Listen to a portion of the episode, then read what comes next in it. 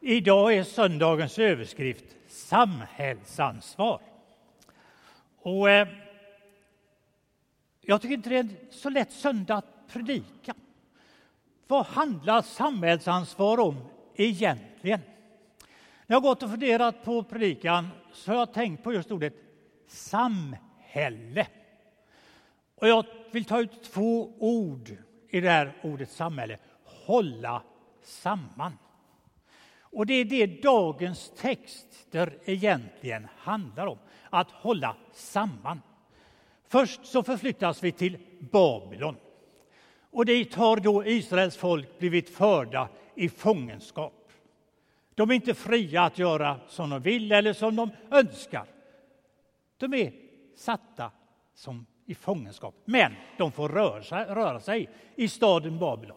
Och så skriver profeten Jeremia, som egentligen är en domedagspredikant, en riktig gnällspik i många lägen. Och så talar han om för dem vad som är deras uppdrag. Även om de då är bortförda i fångenskap. Vårda den plats där ni är satta. Ni har ett ansvar för att det samhälle som ni trots allt lever i blomstrar och går väl. Och precis samma ord skulle Jeremia kunna skriva in till Göteborg. Eller vilken stad som helst. Eller plats som helst i vår värld. Och han skriver till judarna, Guds utvalda folk. Och när vi får ta emot de här orden så är det ett särskilt uppdrag riktat till oss som vill följa honom, som jag kommer att tala om lite längre fram, som är världens herre. Vi har alltså ett uppdrag i det samhälle där vi lever. Men hur ska vi då gå in i det uppdraget? Då går vi in i dagens episteltext. Där vi möter bland annat budorden. Men där vi också möter kärleksbudet. Och jag vet inte om ni kan de tio buden ordentligt. Ja. Men en sak är att kunna dem, en annan sak är att leva efter dem. Jag hade gudstjänst en gång nere i Åsa i sommarkyrkan och det var ganska många konfirmander. Och jag vet inte vad som flög i mig, men jag började förhöra alla de präster som satt i gudstjänsten på buden. Och de blev så nervösa så de kom fullständigt i oordning. Men konfirmanderna kunde det.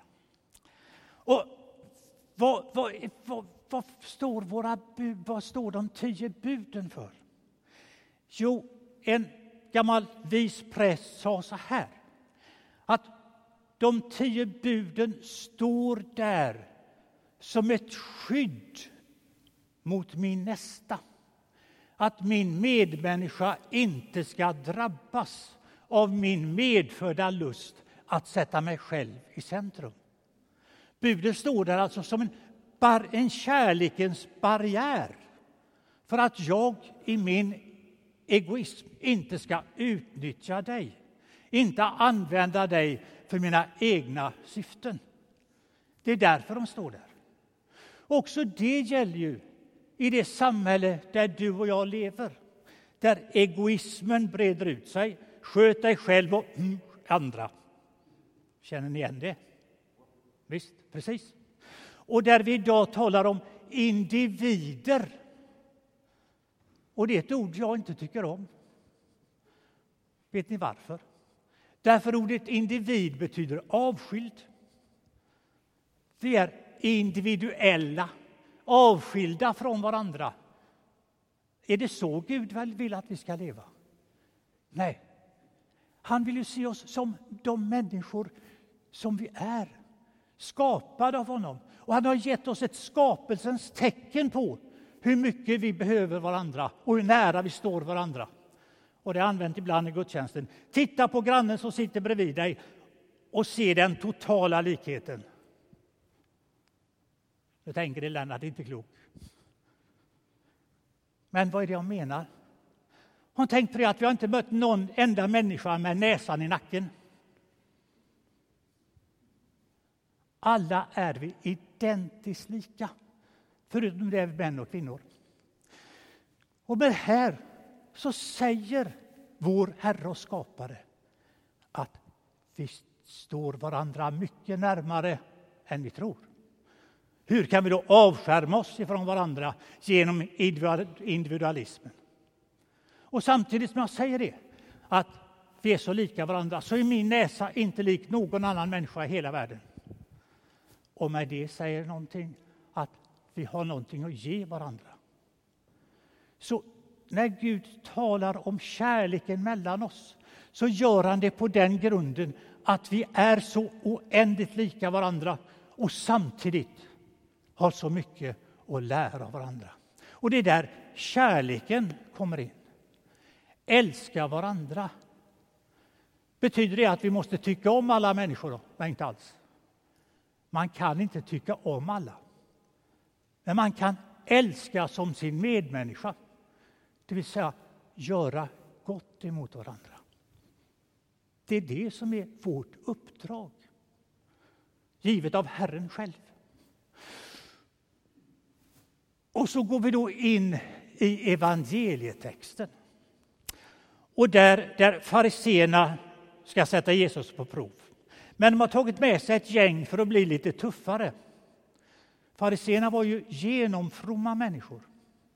Som verkligen ville leva efter Guds vilja och Guds lag. Och så tar de med sig herodianerna. Det var de som accepterade den romerska ockupationsmakten. Så att de har liksom stöd där de ställer frågan till Jesus. Och så visar de honom ett mynt. Och här har jag ett sånt här mynt. Ni sitter så nära så ni ser allihopa.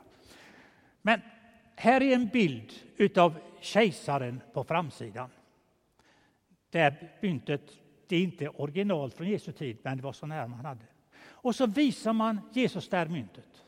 Och hade då Jesus sagt att det är okej att ge kyrkan, kejsaren skatt, så hade han med det sagt att ockupationen är okej.